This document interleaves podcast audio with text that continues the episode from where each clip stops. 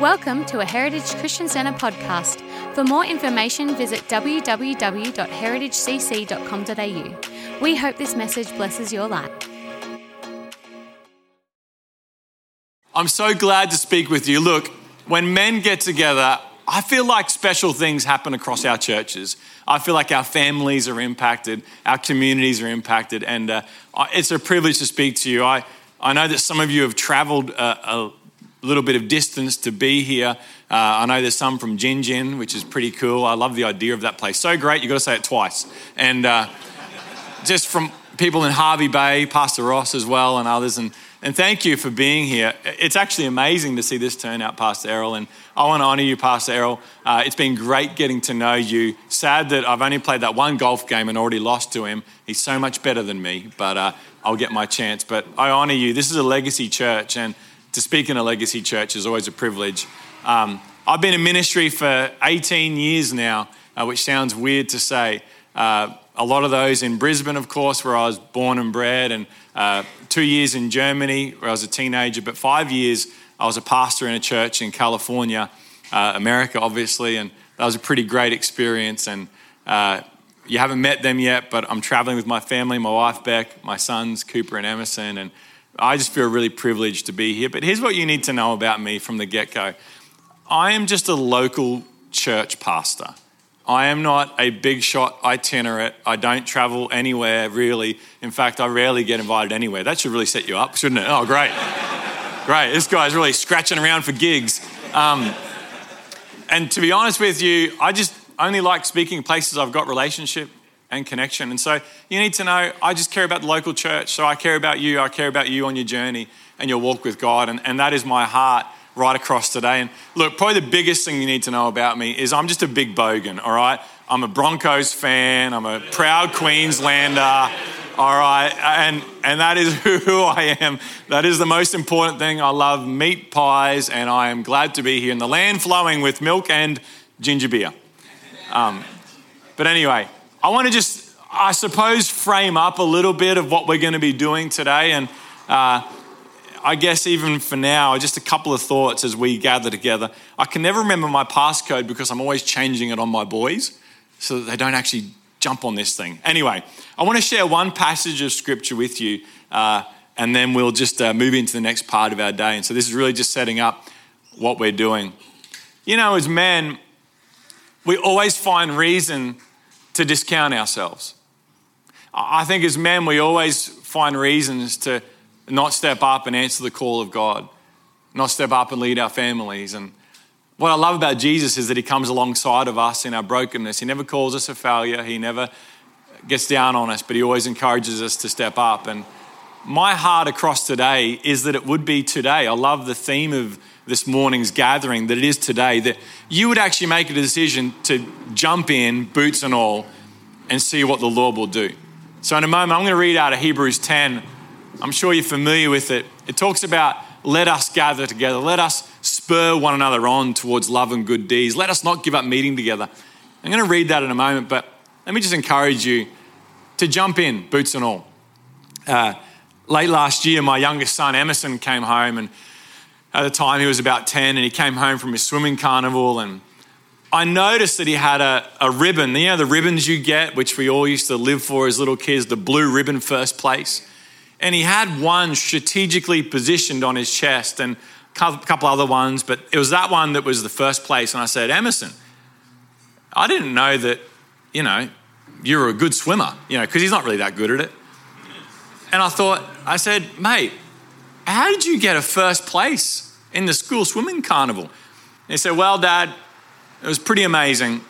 I actually won butterfly. And I said, butterfly? You don't know how to do butterfly. And then he looked at me and goes, Dad, I don't know how to do it, but here's the thing. I was the only one in the race. Apparently, as it is recorded back to me, the whole school was chanting his name. Emerson, Emerson. And I mean, it would have been terrible if they disqualified him. You know, wouldn't that have been just the ultimate insult, you know? He was the only one in the race. And, and do you know what, man? If there is one objective today with that silly story, I want you to get in the race. I want you to jump in the pool. You might not know what stroke you're doing. We'll have you. You might not get it right all the time. The Lord is with you. And if there is one thing right across today, is that by the end of today, whatever you're stepping back on or holding back from, that the Lord would prompt you to jump in the pool to get in the race. And that is my whole purpose in today, and that's what I want to see the Lord do. With that, Hebrews ten, because the writer of Hebrews says it better than I can. He says this, Hebrews ten, verse twenty-two.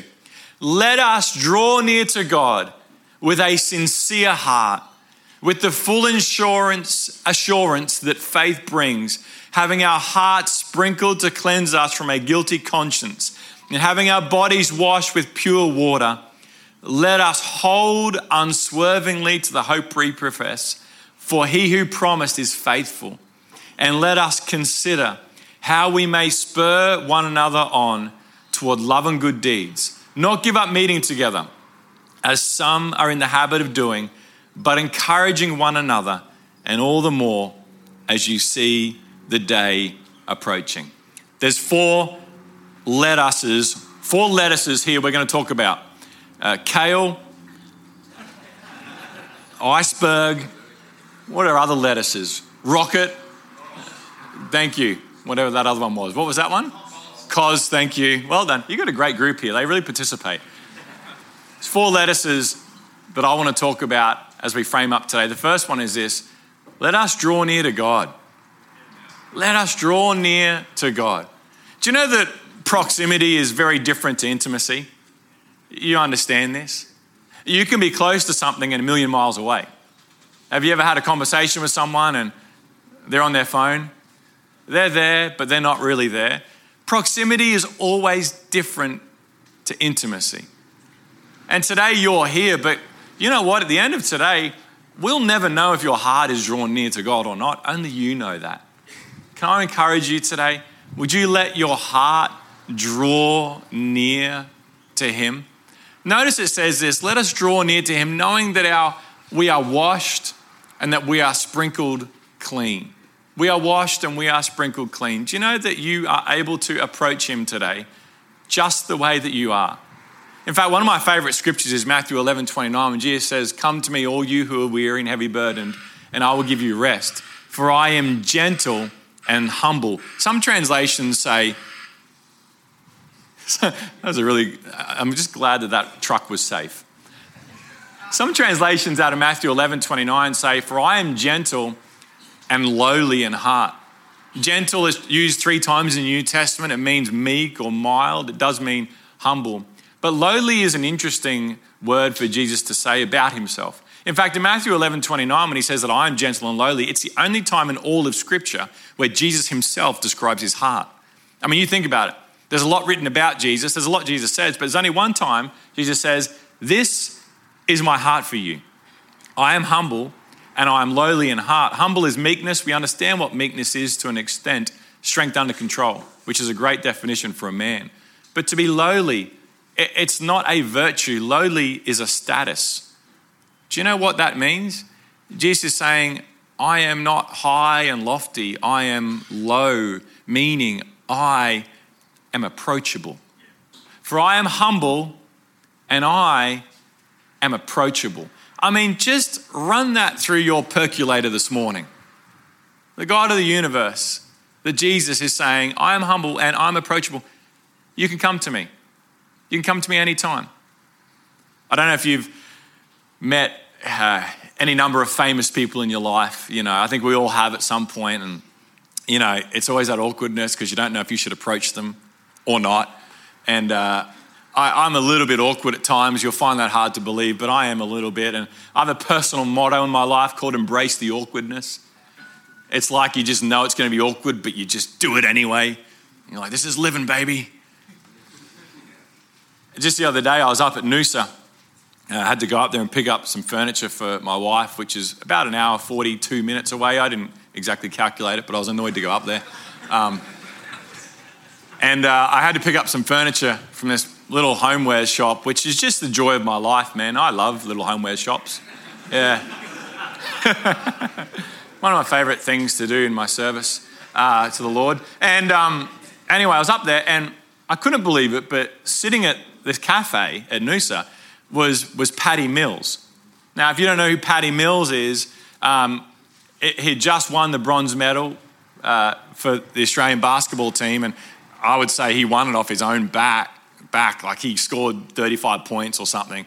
Patty Mills, in my opinion, is the greatest Australian basketball player to ever play the game in the modern era. Um, better than Andrew Gaze, like all the stats and, and the championships that Patty has won uh, playing in America with the Spurs. He's phenomenal. Anyway, a few weeks ago, I watched him win, you know, the bronze medal at the Olympics, and it was phenomenal. And we were cheering, me and my boys, we were cheering. And uh, he's sitting at the cafe there. And, and I, he's sitting there with some other people, and I'm there with Beck, of course, and, and I see him, and I said to Beck, Beck, it's Patty Mills. And she goes, well, go over there. I was like, I can't go over there. So I found myself like standing like where Jeremy is right here, like just standing like here. You know, and then uh, and then literally Beck is over here like, get over there, get in there. And I just stood there and, and he turned and he looked at me and I was like, hi, Patty. Uh, hi. Hey, man, how's it going? Uh, yeah. And and look, I, I chatted to him. I said, my son's playing basketball in his semi-final and it's his birthday, and he recorded a video with me, and he was the kindest man in that sense. And it was kind of cool because, you know, you think there's a bit of a gap between him and me and maybe he's not very approachable, but he was really approachable. And to contrast that with another person I've seen is when we lived in L A, I saw Elton John in Beverly Hills. And um, yeah, he wasn't very approachable. I'll leave that one there. Yeah, no, there wasn't the same vibe. Nope, I really should have, yep, yep, that wasn't so great. My point is, is that when Jesus says that I am humble and I am lowly, he's saying I am humble, I am gentle with you, and I am approachable. The million reasons why that we put in our little heads why we shouldn't approach Jesus, he would say, draw near in full assurance, like the writer of Hebrews. Draw near to me and I will draw near to you. And he says, because I'm humble and I am lowly. There is not a big gap between you and me. I desire to draw near you. I love the wording that the writer of Hebrews uses there. He says, in full assurance. In full assurance, having our hearts cleansed from a guilty conscience. You know, in the ancient world, you thought with your heart. You know, when, whenever they are writing about thinking, we only in the modern world think that we think with our heads, in which we do, but in the ancient world, all of your thinking was done with your heart. You know what he's saying there? Your heart has been sprinkled and cleansed. You've been cleansed from a guilty conscience. One of the main reasons we don't draw near to God, men, is because we know the things that we think. But that's actually okay. That is not a reason to not draw near and have your heart and your mind cleansed. And sometimes we hold back because we get that carried away. And can I tell you, the work that Jesus does in your life, that when you choose to draw near to him, he, he cleanses you of that. He gives you that full assurance. So let us draw near because he is approachable. Let us hold unswervingly to the hope that we profess. I love that idea. Got to be careful, I can get on a bit of a roll here, but that's okay. Uh, let us hold unswervingly to the hope that we profess. Do you know that every day of the week, you are bombarded with thirty-seven newspapers worth of information a day? You think about that. Imagine someone every day came to your house with thirty-seven newspapers and said, by the end of today, you're going to read all of this. I mean, you'd be overwhelmed. That is how much information you are given every single day, thirty-seven newspapers worth. And do you know what all that does? It closes your mind. It causes you to lose your grip on what really matters. You know, the word secular actually means closed. Do you know that every day of your life, the world is trying to close your mind to the things of God? And yet what the writer of Hebrews is saying, let us hold unswervingly to the hope we profess. Can I tell you, being in environments like this are moments where we actually grab a grip again on what we really hope for, and our mind opens up to the kingdom of God. Let us hold unswervingly. Let us consider how we may spur one another on towards love and good deeds. You know, that word spur is a funny little Greek word. It actually means irritate. Now, don't turn to the person beside you. Some of you already have. Some of you brought them with you. Praise God. Um, it actually says, let us irritate one another on towards love and good deeds. Now, I had a four and a half hour car trip yesterday with my two boys in the back seat. They perfected this. There's a lot of growth happening in their lives. Do you know what you're meant to be doing as, as men and in the family of God? You are actually meant to, in a healthy way, irritate each other on towards love and good deeds. Can I ask you, do you, and maybe by the end of today this will happen, Pastor Errol, do you have that relationship with someone, with, with another guy who you lock horns with sometimes, but you pray together, you seek the Lord? Do you have that kind of relationship where they can get alongside you and go, come on, mate, that's not true. Come on, let's let's lift our faith. Come on, let's open the word together. And maybe they will irritate you, but maybe it's the good kind of irritation to spur you on towards love and good deeds. And lastly, let us not give up meeting together. Let us not, I just think your presence here today is even overwhelming for me to think that you've traveled some distance, but you've carved out time on a Saturday morning. Of the thousand things you could be doing, you're here right now. And I think that last one, you're nailing even being here. Let us not give up meeting together. I have this rule in my church. I'm sure it would be true here. On your worst day, this is the best place to be. On your worst day, this is the best place to be.